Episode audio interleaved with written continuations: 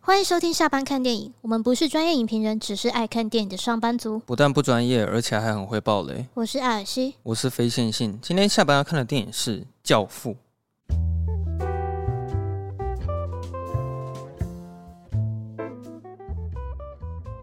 我们今天终于有这个机会可以来聊一下《教父》这部电影了。没错，这部真是经典这种经典，那我们啊，一首先要先感谢一下这个这个黑体文化。对黑体文化的这个赞助，我们就是接到了他们这个出版社的合作了，然后他们希望说我们可以帮他们去介绍一下，就是有关于《教父》这一本新书，叫做《教父宝典》。是的，因为呢，一九七二年的三月十五号是《教父》他第一次在纽约的五家戏院就是首映，那就是所以今年是《教父》的五十周年。然后哦，对啊，很久了，五十对，年然后他了。们就出了一本《教父宝典》。它的全名叫做《教父宝典五十周年纪念评注版》。就其实我有看了一下，我觉得还蛮有趣的啊、因为它很符合那个《教父》的骨灰级粉丝啊。嗯，就是如果你非常热爱《教父》的话，一定是入手这一本书。它里面讲的真的很多，就是有关于这部电影里面很很多场戏跟剧情里面一些不为人知的秘密，或是一些详细的注解。对，但是我觉得，就算你不算是《教父》的骨灰级粉丝，你在看完这本书之后呢，你再回去看电影，你可能会有不一样的发现。对啊，我是觉得他讲的其实蛮细的啦。可是他这本书不是影评，他主要是在讲就是《教父》这部电影是怎么诞生的。嗯，就是包括他的一些周边的译文叙事啊、导演啊，还有演员啊，他们当初是发生了什么事情，然后最后才诞生了《教教父父》这部电影。那我觉得我们可以最后的时候稍微聊一下书里面的内容。哦，就是对啊我觉得可以分享几个比较有趣的部分。嗯，那我们先聊一下，就是我们对于《教父》这部电影的一些简易的心得啦。好，我先念一下他在各大网站的评分。我哦看了一下，很屌， IMDB 上面是九点二颗星，然后烂番茄是九十七分。但我必须要提一下，它目前是 IMDB 是九点二嘛，那对它目前是就是排名第二名，哦，第一名是谁？《刺激一九九五》。哦，是刺刺激就有。然后他在 Metacritic 上面是一百分。那雅虎我刚查了一下，好像他没有开出来啊。有，但是我有查到是它在二零一九就是重映版本的。啊，对，对他在二零一九重新上映一次。我们可以稍微念一下，就是呃，其实没有什么人去评分啦，哼，但是有去评的都是都是五颗星。嗯，稍微念一下，就有个网友说经典中的经典，百看不厌。然后有人说能在大荧幕看到细腻的经典很值得，嗯，哦，都是这么简易的心得。对，是不是没。错。然后哦，这个他写稍微长一点，他说和家中看 DVD 保证不同气势，数位修复的画面很精美，有电脑动画的精致，在家中看 DVD 旧片看起来沙沙雾雾，音效也弱，电影院就是不同，值得一去。看来大家都是很满意那一次的电影重映。嗯哼，因为我要说一下，就是其实我也是在二零一九那一次电影重映，我才第一次看《教父》。哦，那是你人生中第一次没看错，教然父。后我记得那时候看了一跟二吧，就没有看三。我记得是我挖你去的对嘛。，对不对但是我至今还是没有把三看完。哦，对。对，早生再把三看完，啊，哦，对他那那时候是一次上映三集吗？还是只忘有两记集了而已？，忘记了，好像没有三。哦，嗯啊对我印象中好像也没有。对我那我那时候也是看第一集跟第二集。而且我是第一次看电影，看中间有休息，嗯哦，它对对中对间有对休息的，有是它有休息二吗？还是一？好像是二吧？我反正我它我有点中间有忘了休息。对，以前电影有一些片长太长，都会有中场休嗯息。像我去看那个《乱世佳人》的时候，嗯还有那个史丹利库伯利克那个《二零零一太空漫游》，然后那个哦也也有休中场 息，休息。对，可能现在比较少电影都会排那么长了，就算有的话，可能都会大家一口气憋完，然后把整部电影一次看蝙蝠完。侠没有休息哦。啊，那你还有印象中你第一次看《教父》的时候，那时候有什么感觉吗？哎、我觉得我看第二次有看比较懂、哎，嗯，就是可能因为也隔了两年吧，就是可能有一些细节也忘了。哼。然后看第二次之后就比较有发现，哦，原来是那个前因后果，就就就比较啊哈知道还有包括他一些人物的关系，就嗯也比较厘清一点。对对，因为我这次看《教父》的时候，现在感觉跟以前也不一样。嗯，对，感觉其实差蛮多的。我觉得它是一部可以适合不同年纪看，会有不同想法的一部电影嗯嘛。我现在看这部电影，我会突然有一种感觉是，我好像是在看一部好人成为恶魔的一部电影，有点这可个以感可以可以觉，这样说，可以这样说。对，我觉得蛮屌的，因为通常大部分的电影都是在讲好人的故事，嗯，可是这一部我觉得很难得，是严格来说，它的确是在讲一个坏人的电影。对。但是你要说他是真的，就是那种十恶不赦的坏人，哦，对，它不是属于那一对，种。好像也不能这么说，因为他对毕竟也是为了他自己的家族去对啊做这些事情，就算是看到一个麦克克里昂从头到尾一个非常大的一个一个改的变，一个一个突破对，。因为他在前面算是一个只会沉溺在爱情故事里面的一个，他就哦，我不想管家务对事，家族的事情我一点都不想插手。哈对，因为那时候在其实电影一开始他就表现出那个维多克里昂他有多厉害啊！他那边堪称是影史上的经典，不是吗？他的那个开头，哦，对啊，对啊，他开头常常会被拿出来讲、嗯啊。其实这部电影就是一定会出现在每一部的那个电影教科书里面教科书对，对啊，过了五十年，现在大家读电影系的学生，可能都还是得拿它出来做研究这样子。嗯，然后我刚刚说那个前面那个地方，就是因为大家可能有问题的时候都会去找教父嘛。对，对，然后其实我现在看的时候，反而觉得维多克里昂他可能还比较像蝙蝠侠，他可能就是你那种私行的正义嘛，对不对？ 对你有什么问题就去找他哎，他会帮你解决。对你，你有对遇到什么不公平的，你就去找维多，对然后就请他用私刑的方式，然后去处理掉这些问题。这样子，跟他就是请求有有几个要点啦、嗯，就是第一个就是就是你们要是朋友，对，要尊重要他。尊就是要彼此尊重啊，就是尊重对他来说是最重要嗯的。哼，嗯，对对。然后再来他在处理这些家务事的同时，外面其实是在举办婚礼。哦，是他小女儿的嗯结婚典礼其，实我觉得这样的那个对比反差蛮蛮强的、啊，就一边明明是在喜气的婚礼，然后另一边是在处理一些可能杀人或者是比较私刑的那种问题，这样不子。过我看也有人说，他就是同时也在表达说，哦，就是克良家族这个游走在黑白嗯两道之间的这个这个关系。对啊嗯，可是你看得出来，其实维多克里昂他这个人是非常有原则的。对，就是看他得出来，你去拜托他去处理这些事情的时候，他他不会就是没有理由，或者是会过度的去处理这些事情。就是你要把我当朋友，我才把你当朋友啊。对然后后来我记得一开始就有人说什么要请他去杀人什么之类的，可是维你多说克里你昂说第一个那个葬仪社宾馆的那个，对啊，然后克里昂他就跟他讲说啊，你女儿也没死啊，对，然后他就说那不然你就跟他受到跟我一样女儿一样的折磨嘛，好不他说好好，对哦对，不然就这样子。对对，所以其实前面就有告诉你说，他这个人是还蛮公平，而且他这个人很有原则。而且他这边埋了一个很长的伏笔，嗯，就是他最后他不是有提到说哦没关系，就是我帮你，那我相信有一天嗯你也可能会帮我。啊，对啊，然后就到后面的时候，哎、他就帮他的那个大儿子，就是嗯，整理他的遗体，这样，对，就后面的时候就是就是有还串起来嗯，了。还他一个人情。嗯这边有一个重点是麦克克里昂，他嗯在这边有很清楚的表明说，他跟他的家族是不一样的，嗯，就是因为他那时候他老婆在跟他聊天女嘛，朋友啊啦，女朋友，哦，对，还不是老对，婆，还不是老婆，对，然后在跟他聊天的时候，好像他们在聊，他们有一个家族的人叫强尼啊，我记哦，得，那个是那个算是那个教父的义子，对啊，对，啊，那时候克里昂就跟他讲说，之前我老爸就是有帮他提高他的那个事业啦对，嗯然后他女朋友就说他是怎么做到的这样子，就好奇好奇，克里昂他就支支吾吾了一下，他他就讲说，哦，因为强尼他可能红了啊，过一阵子他想要解约，但是在解约的时候对方不愿意，所以他老爸可能就开出了一个对方无法拒绝的条件。那个他女朋友又问说，所以到底是什么？然后克里昂才直接讲说，因为那时候他老爸就是拿着一把枪指着他的后脑勺对，对，所以那个人马上哦就签了那个合约，然后就解约这样。完全不能拒绝。哦 然后他女朋友听到的时候，他他整个有点傻眼这样子，因他为就想说，哎、我男朋友的家族居然是在干这种事情他，他有表现出说他是真的第一次知道这件事情，嗯，对。可是克里昂他讲的很清楚，他说我现在讲的是我家族的事情，不是我。对他就是有点他很刻意的在划清那个界限啊，这样。这家伙从一开始在说谎，啊、对啊，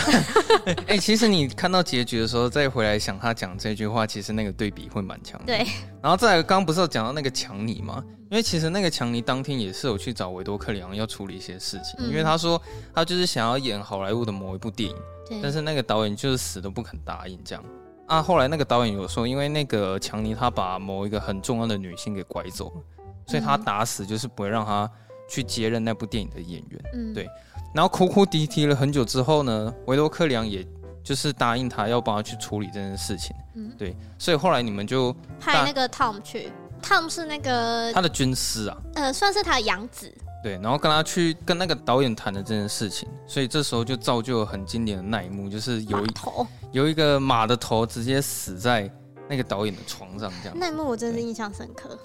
而且其实，在前一场戏的时候，那个导演有特别去介绍那个马，就是说你看这一匹马多漂亮啊，然后让他他们欣赏了一下，嗯对，然后吃了一场饭局没有谈成之后，那那匹漂亮的马马上就是断了一颗头，然后放在他的床上，嗯然后都是血这样子，而且我很喜欢他那一幕，他就是那个镜头运镜跟他整个那种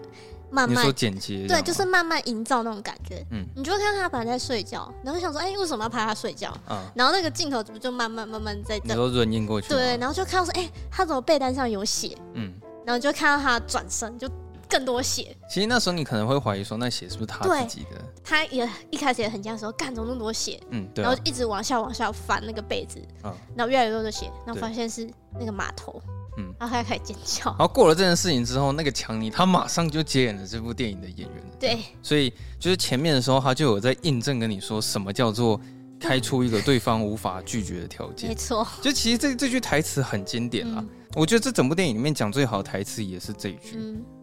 其实这场戏过后，电影有在进入到说他们整个黑道家族正在谈的主要生意的问题。这样哦，就是也是一个很很重要的一个，对，因为他们其实黑道做的生意跟其他正牌不太一样嘛。看似下来，好像维多克里昂他比较算是做那种赌场，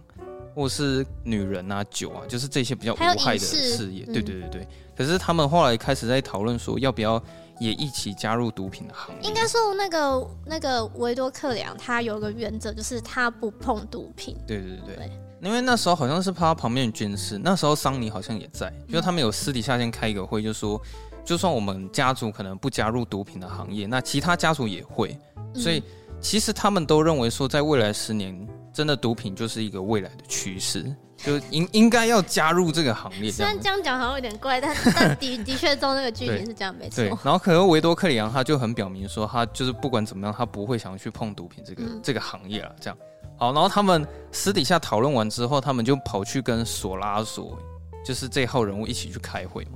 哦因为好像是索拉索拉索来找教父他们吧，啊，对啊嗯，对，然后他就有跟他开会说，呃，你可不可以提供一下你们就是克里昂所认识的那些政客，嗯，还有一些关系的人物，让我们好呃就是像还有叫他投钱吧，对哦，好像一百万，嗯，嘿，就是说要支持他们去做毒品这个行业，这样对。然后维多克里昂也是，就算是委婉的拒绝嘛，但是这边也看得出来，他就算是拒绝人，他也是想要我们保持我们很 peace，啊，对就啊，是啊，就是我我也知道你的你的状况啊，嗯但是就是我这边必须要拒绝，也真的很拍谁啊啦，哦，对对对对，很也有很表表达明出他那种很谦逊的这种这种态度。嗯，他又把那个大哥的感觉、老大的感觉有演出来，这样。哦，可是这这边有一个细节是，那时候桑尼突然有插嘴，对，他就插了一句话，然后后来他还没讲完的时候，教父就打断他，这样子。可是他这句插嘴就害他爸爸就差点对死对对掉。我觉得这个还蛮细节的嗯，对，因为他就是有就是教他说，你千万不要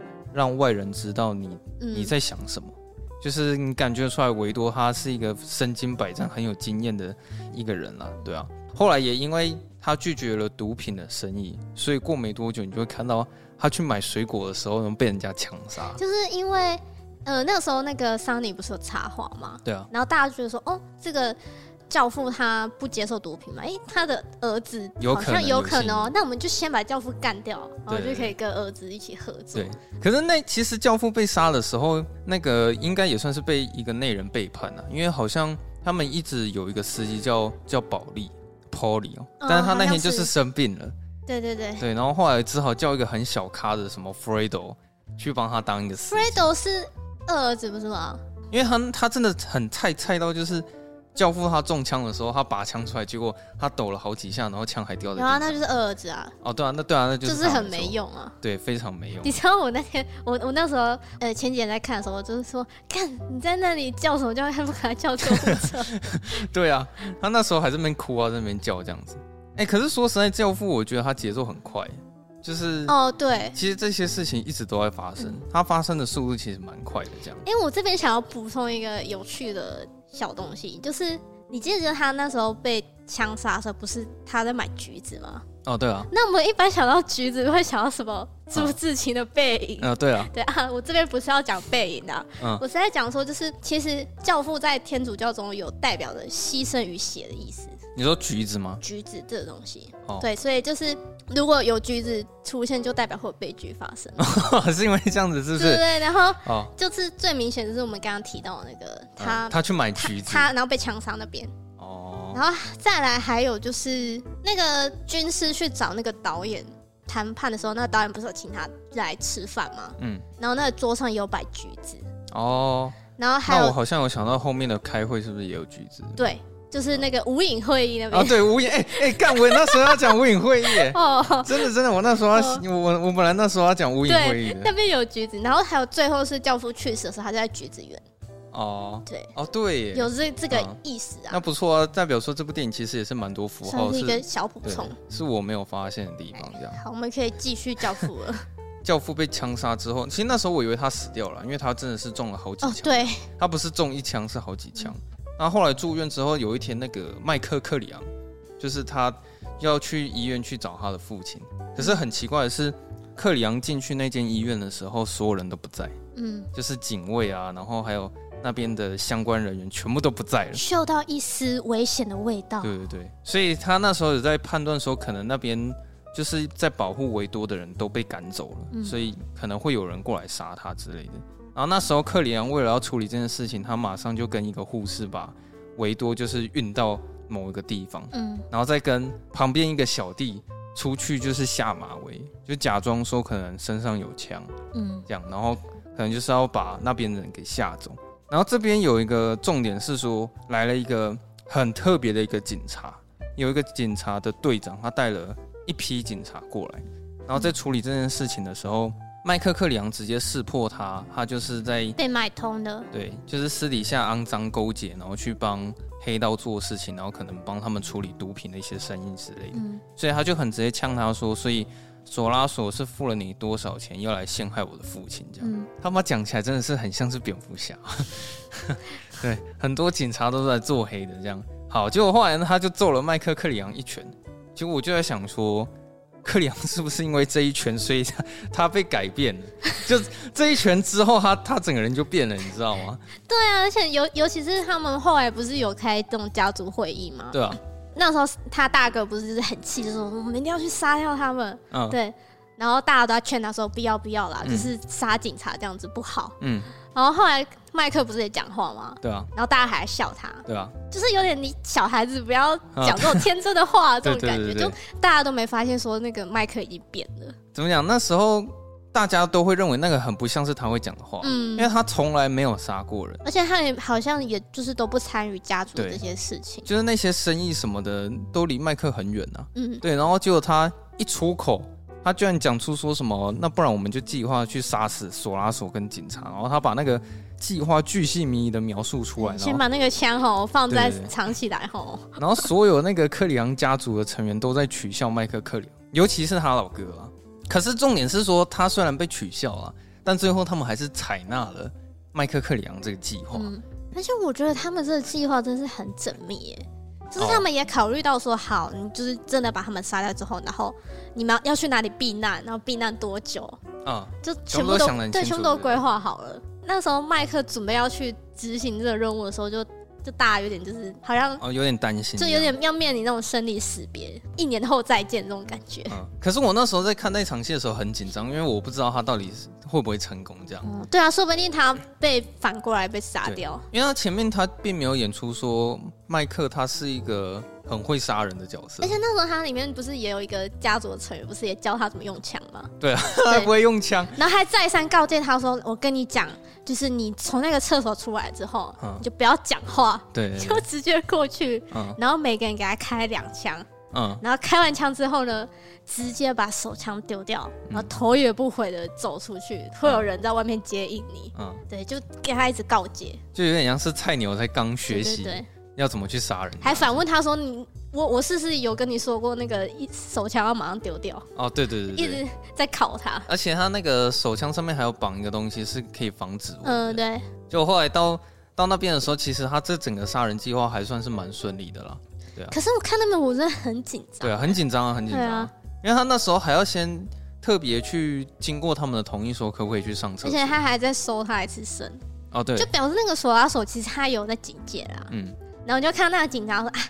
不用怕啦，就是他没有带家伙啊。可是我不知道你那边有没有注意到一个音效上的设定是，那时候火他车开枪的时候是火车，嗯，对，啊火车经过的时候开枪。那个好像是后来才加上去的。啊，是啊，对，但是这个我不知道。对，他是后来才加上去，因为那边根本没有铁轨。但是后来又发生哦一、发生一件事情是，后来发现说，其实那附近真的有铁轨，啊，是啊算，是一个误打误撞。因为这样看起来有点像是他可能也想好说，这时候刚好有火车的声音经过的话，应该可以盖掉我枪的那个声音，这样这应该也是一个一个说法。对啊，这蛮有趣的啊。可是我觉得那边很紧张的点在于说，你看到他从厕所出来，你发现他没有马上杀他们两个，对啊，然后就想说现在是怎样？他是退缩了吗？对啊，他还要坐对下来他这他样。是不干这一票了嘛？嗯然后就后来发现是哦，他没有不干，他我觉得他在酝酿。嗯，可是克里昂他有表演出他他会紧张的感觉，嗯，那有时候其实他很紧张。啊对毕竟第一次杀人嘛。对，就是他眼睛会一直乱飘啊，然后可能手脚看起来也不是那么利落。嗯然后那个画面是 zoom in，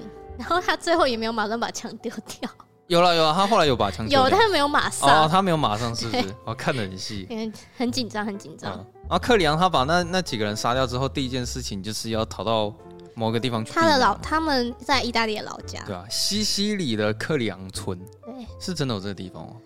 应该是有吧，哦因为他这部不是算是有蛮多是真的考究真实的一些黑帮的哦历，史，如就果有真的有参这考个一些地人方，物，嗯，西西里的克里昂应该是村真的有其实我对西西里的了解就只有他们的咖啡啊，哦。对我就、好哦就只有听过这 方面的资 OK，其他地方我不太会听到有关于西西里的这个资讯这样。第二集好像有比较多提到吧？哦，很多西西里的、对那啊，个，因为毕竟是那个维多的老家，然后可是他逃到西西里那那边，其实他演的也是蛮长的，但是他那边想要表达的重点就是说他在那边有认识一个小三啊，算是小三吗？就可是是他一跟个他新的女朋友没有结婚，是没有结婚没错，可是应该算劈腿吧？但是我那边还蛮疑惑的，我就觉得说，为什么就他哦啊已经是有？你怎么还有心情，就是可以谈恋爱，哦？然后好像感觉没过多久就跟人家结婚，他这边爱情故事没有铺陈的很长啦，他就是突然看到一个女生，然后其实他那个镜头有拍出说，哦，他好像被突然被电到还是怎么样，嗯对就就突然傻住了。有为什么吗？就是有有为什么要特别营造他在那边特别哦、也开心的感觉吗？也没有啊，就是给他一个爱情的支线进去，哦然后我觉得可能要顺顺便表达说，他可能也不是那么忠心的一个男人啊，哦，对吧、啊因为毕竟他现在是有女朋友的，而且他好像也有答应说什么，他总有一天会回去，因为他女朋友真的很爱他嘛，而且一啊问直写信给他，因为他也收不到回信。对哦，然后在那边同时他就认识了一个新的老婆。对然，后我觉得那边很好笑，就是他给他的岳父很大的一个尊重，嗯，因为他是一个克里昂身份的人嘛。然后他跑到那个家，我记得他旁边还带了两个小弟。他保镖，对，然后后来克里昂就说：“你现在讲话，然后你帮我翻译这样子。嗯，”然后克里昂就跟他老爸说：“我非常的抱歉，我不是故意要冒犯你，对，但是我真的很想要就认是识你女儿，认识你女儿，哎、对对对，然后他就直接表明说，我就是麦克克里昂。然后他老爸可能听了也也蛮惊讶的，然后他给他了很大的尊重跟一些礼貌上的那些言语之后，他老爸也答应这件事情，就是让他认识克嗯，里昂。我觉得那那边看起来就很像是说都是其实都是男生在示爱，可是不一定人家喜欢你啊。对，但总之剧情算是比较理所当然，就想说啊，其实那个女的后来也喜欢上了麦克克里昂。啊，麦克也算是长得帅帅的啦，然后啊对风度翩翩，然后家属又有权有势，嗯，好，可以啦。对，然后那时候他们就在一起。然后在这方面的同时，另一方面就是麦克克里昂的家族，哦，就是也发生很多事情啊。对，就是那时候其实有演一段是说，桑尼就是为了要帮他妹妹报仇，就不小心被杀掉了。哦对，就是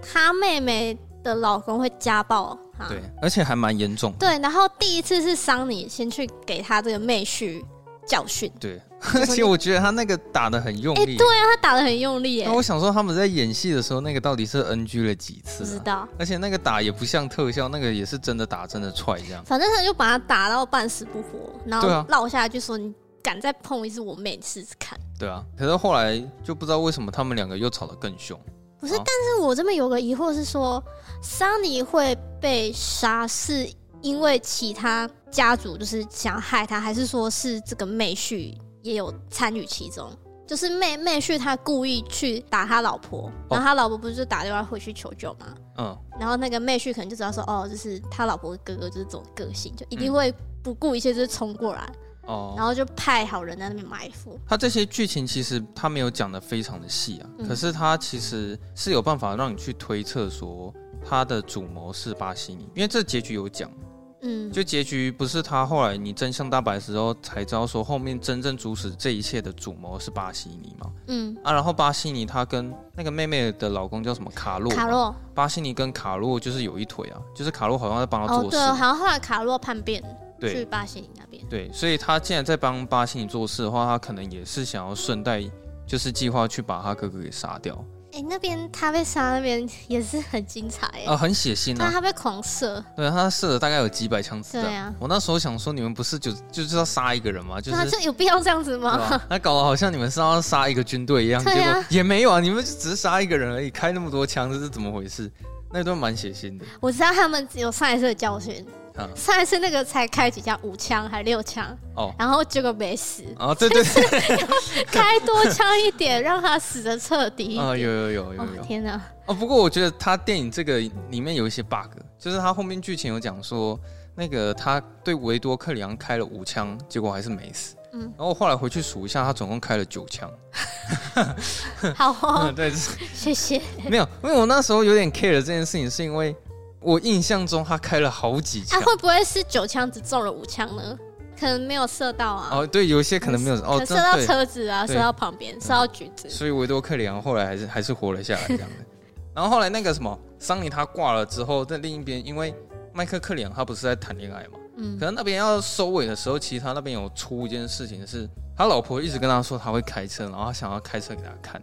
嗯，对，然后那时候克里昂其实在处理一件正事，就是他们有在谈说好像有人已经知道克里昂的位置在哪里，嗯结果他就突然意识到这件事情的时候已经来不及了，结果好像是他的保镖叛变啊，然后他老婆一踩下油门的时候，整台车爆掉。真是可怜的女孩。 对，哎、我觉得那边很精彩，就对是呃啊，你知道那个是一九七零年代的爆破场面。嗯后来我才知道说，那个是用了非常高强度的炸药嗯，去炸那台车。哦，对，这是这本书讲的啊。哦对，，这本书刚好有提到。可是我觉得他那边剧情也没有讲得很清楚啊，因为我在想说，所以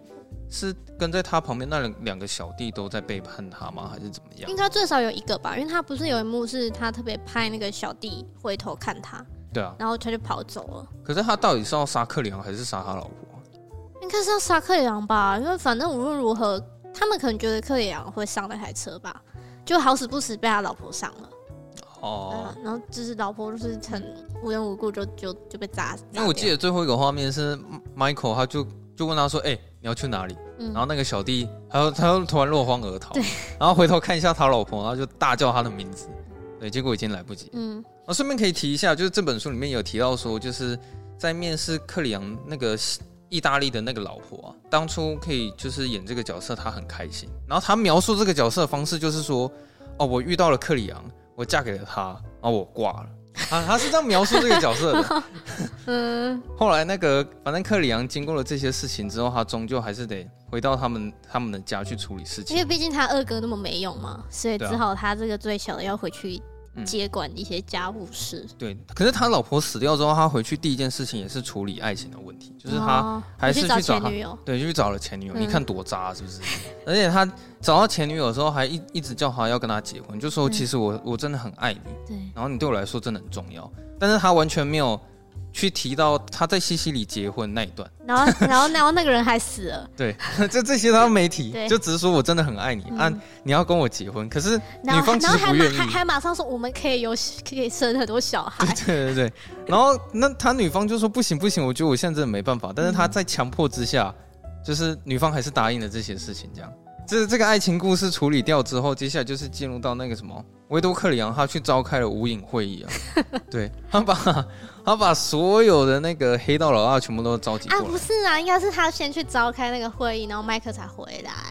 哦，对了，对他先召开那个会议嘛，对，就因来为回他他去召开那个会议，就是其中一个原因，就是因为他想要他的小儿子麦克可以平安回来，嗯对啊，然后希望大家可以平息这一切 Yep 然后然后他可以不去计较他大儿子死这样子，对对对对想跟大家谈探讨这条件啊。所以会促成这个会议，其实那个桑尼的死算是一个主因啊。对，但是这个我觉得倒他那边也很强调说，如果我的小儿子发生任何一点事情，嗯那我会怀疑在座的每一个嗯人，然后到时候我会不择手段，嗯就是去做我该做的事情。哎、我很喜欢那一段啊，嗯我我也觉很得喜欢我觉得他那那一段个台词真的，他讲的很隐晦哦。对啊，然后他那个隐晦的台词，你可以感受到很直接的那个意思到底是在讲什嗯么这样。因为他有一句还说什么，呃，如果他不小心被雷劈中了，那我也会认为是在座的各 位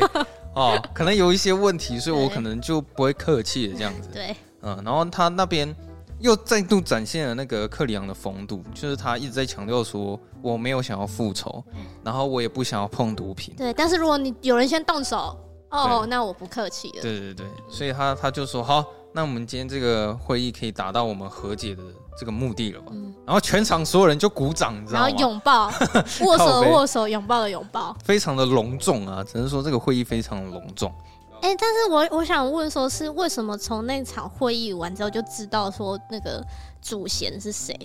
就是主要在策划的那个是谁？可能是因为那个会议有表现出说主导这件事情的是巴西尼，啊塔塔基他只是附和讲话那一个人。嗯，好啦对，可能教父这个锐利的双眼有洞察到嗯这一切。哎我真的觉得他有拍出那个教父他很历练的感觉，嗯就是他可以看穿很多事情，可是他又都不讲，对，那他心里都知道这样。这件事情都结束之后，那个你就看到有一场很感人的桥段是维多克里昂他在跟他的孙子在那个哦，草享原里面玩耍，享受天伦之乐，对对对然后跟孙子。嗯，就玩到一半的时候，教父突然就过世了，对，而且那时候他孙子就是还在跟他玩那个射击游戏，对啊，就孩子拿水枪射他。嗯嗯，就他那个也是用的很有点影射性，就是小孩就是对他有点做出开枪的那个动作，嗯小孩一开始有点误以为说爷爷在演戏，他演说他死掉了，嗯，对，就殊不知他是真的出事了这样子。诶、但在他死之前有一场戏我觉得蛮重要，是他跟他的儿子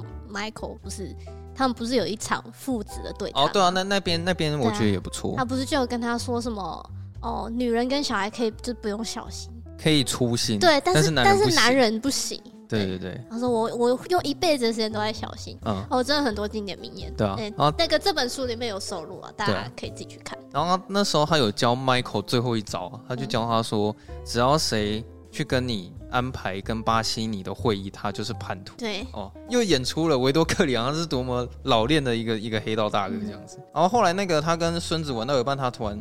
死掉之后，嗯就开始举办丧礼嘛，所有的黑道成员全部都到现场，对。对，然后做表面的做表面，客套的客套，然后讲干话的讲干可话，是那这时样候你会发现，说那个镜头不是在 take Michael，然后 Michael 其实他一直在观察，对，他一直在仔细在看说是谁，谁是叛徒，对对对，结果殊不知真的有人就去找 Michael 要谈会议的事情对这样。啊，就是这个对俩丢啊，可是他在前面戏份戏份其实蛮少的，他好像叫泰西欧嘛，对不对，在嗯，片里面的名字叫泰西欧。然后他有在跟军师讨论啊，军师说他没有想到是泰西欧，他以为是另外一个。嗯就 Michael 就说，其实泰西欧这步棋非常的聪明啊，会利用他来做叛徒，其实这一招做得很好。他先称赞了一下巴西尼，嗯，然后讲完之后他就说，我先答应了，就是要做那个，就是他妹妹儿子的教父啦，嗯，卡洛儿子的教父。然后他就说我先去受洗，受洗完之后我再去跟巴西尼开会。嗯，然后就来到了整部电影最精彩的地方，就哦，是、那边真的很精彩，对，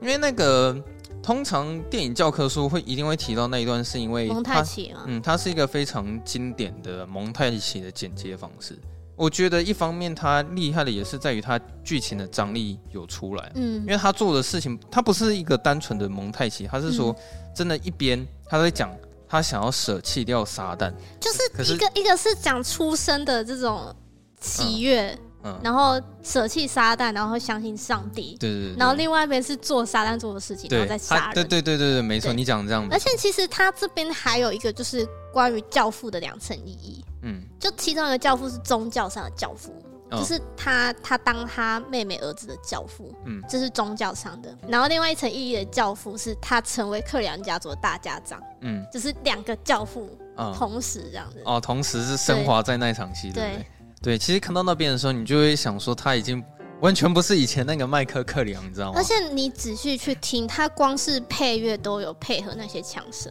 哦，对啊，嗯，这个我有注意到，他一口气真的杀了很多人、啊。对，但说实在，我觉得如果维多克里昂还活着的话，他一定不会认同这件事情。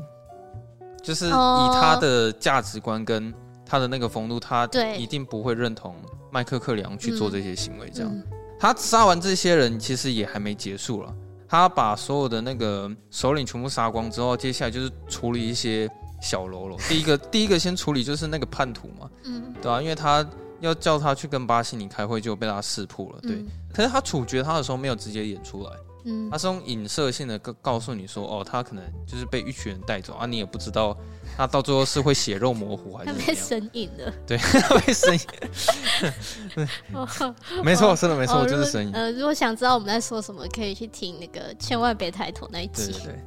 然后这个叛徒处理完之后，他就改去处理一下那个卡路。然后那时候我才发现说，原来他早就也知道，原来卡路有计划好杀死他哥哥这件事情嗯，。所以他好像那时候还，所以他那时候还提拔他当军师啊，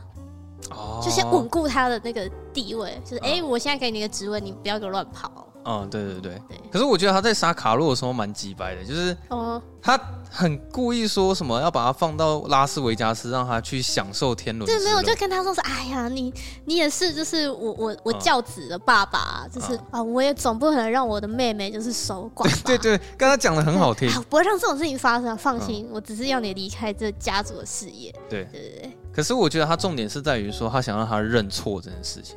哦，就有他这里种面感觉。他里面台词有讲，他就说，呃，我觉得你把我当傻瓜，这让我是真的是非常的不爽啊。嗯因为我明明知道说是你害死我哥哥，然后你嘴巴还要跟我说你是清白的，我觉得你这样不是很好啦。他好像有说什么，你不要跟我讲你是清白的，就是啊对我对不会对相信。他要讲，他要讲这些话，嗯然后后来他也在他面前就认错说，对，其实其实他跟巴西尼就是有有一串通，有一有腿，嗯先讲好这样子，然后后来那个麦麦克他就觉得说，好，他非常确定这件事情跟他想的是没错之后，嗯他就把他带到车上，然后也是也是被神隐了， 嗯， 假装要送他走，对哦，原来是永远不会再回来的那种 走，对，而且他死的样子蛮痛苦的，哦，他真的把他勒死。对，勒死之后他哎，脚、啊对耶，勒死、死比较痛苦哎对啊，他是故意要让他受苦，哦我也不知道应，该应该有这个感觉哦。好，人都该杀的都杀完了嘛，对不对？然后最后他妹妹突然冲进了教父的办公室。哎，他妹妹是是有 M 倾向，还是有呃有什么那个？说实在，我蛮讨厌他妹妹的。那个有有一句有有一个专有名词叫什么？你说，斯德哥尔摩哦，你症说候被群被虐，然后还爱着他这样子，之类 的。对啊，就是我想说，为什么她一直在帮她老公讲话？她老公明明就打她。对啊哦，我觉得哎、女孩不要再执迷不悟，她会打你，就是有第一次对啊就有第二 次，快该离婚离一离，该分手分一分，好不而好且？重点是她那时候她也是发现她老公有劈腿啊，她不是接到一通电话，对啊，小三打来的、啊，对啊，然后就说哎、那个我是她朋友啊，你跟她说我今天没空这样。结果后来她那时候不就不是大闹一场，就是你感觉出来说她很恨她老公，对，然后这她把家里的东西全部都摔了一遍。我那时候在想，她那一场戏应该耗费了不少那个拍片成 本，因为那个 NG 一次啊，那个美术刀就要全部还原，然后再让她摔一次这样。嗯，好，这不是重点。她那场戏完全表现出说她多么憎恨她老公，结果最后嗯她也是闯闯进了办公室跟麦克克里昂理论，你知道吗？就一直在帮她老公讲话，就说为什么你要杀了我老公？对，是不是因为爸死了之后，你就这样为所欲为，乱对杀人，其实那时候我看的很紧张，因嗯为我实在是不知道，麦克会 Michael 做什么事情？ 我那时候看的有点紧想张啊说。他会被冷血到连自己的妹妹就是对也是杀掉，所以我觉得其实电影里面有表现说那个家族 family 是第一啊，就是 他又们是 family，对他们所有这些规矩，还有杀人，还有处理事情方式，他们把家人真的看得很重。嗯，对我我我有感受到他们那种很浓郁的家族有啦，种那情个感维维多就说啊，他说就是不陪家人的男人嗯不是男人，哦，对对对，就是家人是放第一。我觉得这部电影在传达家庭的方式我还蛮喜欢的，嗯就是非常的不会心灵鸡汤，啊嗯对，然后那个意思也都有表达到。但是刚刚有讲说他妹妹她突然去抱怨了一轮嘛，她主要的原因是这个剧本呢，他想要让他老婆知道 Michael 克里昂是什么样的人。对，然后那时候他老婆就是突然傻在那边，然后就问 Michael 说这些事情到底是真的还是假的？对，对，啊因为他突然爆出了所有的真相嘛，结果麦克克里昂他在现场其实蛮火大的，他就好像敲桌子吧，对，他有敲桌子，嗯因为他就说，呃，我们已经讲好不要问我公司的事情，对然后后来说好，他就说就就这一次，对，我让你问对，你就就让你问这一次而已，他老婆，问他说什么那些对，事他说这嗯是是真的吗？吗？然后麦克克里昂他想了一下，然后很认真看着他的眼睛说，不是，睁眼说瞎 话， 我真的是生气，他老很认真对呢。他非常认真，我都差点相信他没有做这件事，然后老婆马上松了一口气说，哎，我们太等一好下了一起喝一杯酒啊对吧，他们抱在一起，对对对对，然后他他在外面嘛，接下来就进入到这部电影最后一个镜头，对就是那个他老婆在门外看着麦克克良成为教父的那就个是画大面。家慢慢靠过去，然后然后亲吻他的手，跟他握手，然后叫他教父这样。对，然后那一扇门关上，然后对哦这部电影就结束了，这样子。 我觉得那个结局的后劲其实蛮强的，嗯，对，你会愣在那就哈，所以我刚刚才会说这部电影真的有点像是就是在看一个好人如何成为恶魔的一个故事。嗯，因为他后面真的杀太多人了嗯。然后你再回想起一开始麦克克里昂对他老婆说：“其实那是我的家族，而不是我的时候”，你就会觉得那个讽刺感蛮强烈的。嗯，对啊，还蛮推荐大家可以去看一下《教父》啦。然后反正教父他在当年的奥斯卡他是获得十一项提名的啊、嗯，那还蛮最后恐是怖的暴走三项。哦，只有三项而已。对，因为你看当年好像有另外一部片叫什么《酒店》哦，好像是一个歌舞片什么的，也是一个很强竞争对手，是不是？对，但是我是不太知道那部片啊。嗯，但是反正呃，《教父》他是拿了最佳影片、最佳男主角跟最佳改编剧本，哦，那我觉得都拿拿拿的对啊。真是大奖嗯啊！啊，那个他好像也是电影历史上唯一一部续集又拿最佳影片的电影，《教父一》是最佳影片，嗯， 《教父二》也是最佳影片。那我请问一下，《教父三》哦，对，《教父三》就没 有了，哎、我想问，你知道《教父三》在演什么吗？我不知道。可是因为我只有看一个，我朋友说他看《教父三》看到哭哎，他说三部曲看完的时候非常非常是精彩。哦，对，他说《教父三》很好看，可是哦，以那个电影历史的地位来讲，最高的是比一较跟嗯一跟二，第二集好像它的呼声反而比第一集更高。我好像看一下资因为料，哎我好像我是记得啊第二集是讲那个维多维多克里昂小故事时候的故事，对啊然后到他怎么变成教父这个地位，嗯，就是第二集也是蛮广受好评的，就是它的地位不会比第一集低，对吧、这两部的等级其实差不多而。且我我没有记错的话是劳勃迪尼洛吗？对啊，是劳勃迪是诺，对对对演演他年轻时哦候他，年轻的时候，对，可帅了。对，然后因为其实那时候本来在找 Michael 这个演员的时候，好像本来要找劳勃迪尼就诺，他好像也在人选里面，嗯，就后来是是找那个艾尔帕西西诺嘛，反而劳勃迪迪尼诺去演那个维托小时候，嗯哎、维托年轻的时候，最近看了《教父》之后，我很难相信那个哭艾泣啊那个吗？艾尔帕西诺年轻的时候这么帅，他对，真的我会觉得说哇，那个完全穿不起来啊，真的差超多的。看来那个每个人都逃不了那个年纪的岁岁月的的摧残、没啊，好错。不好？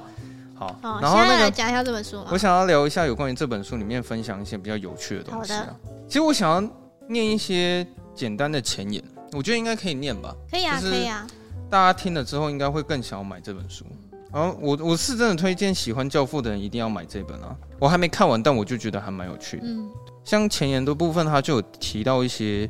大家比较不为人知的秘密，就像其实《教父》它是改编一本小说了，嗯，对。然后作者其实一开始他就没有想要写这个故事，对，但是因为呢，他没钱了，对，因他就为嗯必须就是要写，他必须要先写一些迎合商业的东西，他才能之后才可以去写他真正想要写的书了。这部片的片场一开始也不想要拍《教父》这部电影，因为之前的那些黑帮黑帮电影的票房很惨，嗯，然后派拉蒙公司对于这个选项，他们也也没有打算要采纳，但是小说非常热烈的畅销，然后其他片场又很有兴趣，所以派拉蒙又不想让这个机会溜走，嗯，对，所以后来又拍了。那还有一件事情是，导演一开始他也不想要拍这部电对影，，是怎样？大家是有多不想做这个？ 有十二位导演拒绝了这部电影的邀约，嗯，对然后最初也有包括法兰西斯科波拉，他也有拒绝过，嗯但是因为他破产了，所以他必须要接就是这种好莱坞的制作，他才可以去拍他真正想要拍的电影。对对，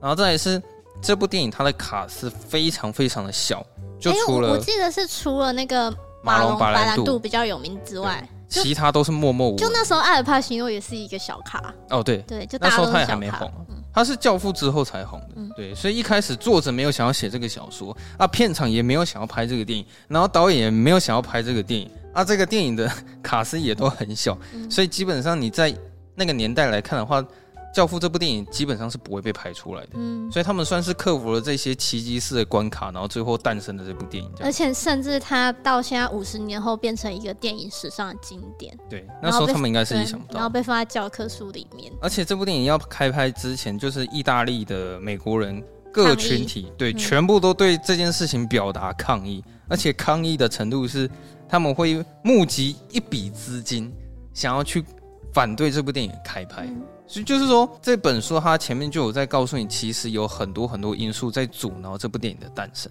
嗯，对，但是在这些条件之下，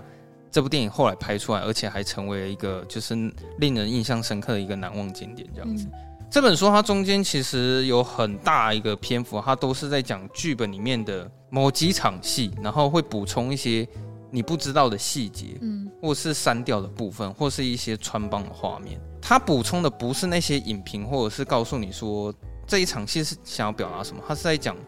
呃，你不知道这场戏它所发生的应那些该事情说。片场发生的事情。大概是这样。你们还有想要补充什么吗？那我们抽奖，我们就，诶、我应该会在现实动态公布，然后应该会在 FB 吧，大家看怎样，反正反正我会在底下公布对啊，抽奖的方然后嗯法，欢大迎家再留意一下。就是如果你真的想要这本书，然后不介意我们翻过，就有一哦些正常的阅读的一些痕迹啊。对对就是有被下班看电影翻过没，哦我错，不知道这价值是往上增加还是我们需要还是递减签名，有人想想要我们签没有？ 开玩笑，开玩笑，没有啊，我们会干干净净的，就是哦。对，现在这本书非常的干净啊，九点九成新，嗯对，对，就只有被我们的手大概摸了几下而已。嗯，那我们就今天就先这样啊，最后还是要先感谢一下那个黑体文化，对啊黑体文化的赞助了没哈。错。对啊，让我们有机会可以就是看到这本书，也顺便有一个机会可以重温一下《教父》啊。对呀、真的是如果没有没有这个合作，我应该短时间内不会再再去重看温《嘛教对父不》对一次，对啊，对啊？算是好谢谢他们，感大家也可以谢去支持一下黑体文化他们的一些出版作品。如果大家喜欢我们节目的话呢，欢迎到 Apple Podcast 帮我们五星评分，然后也可以留下你的评论，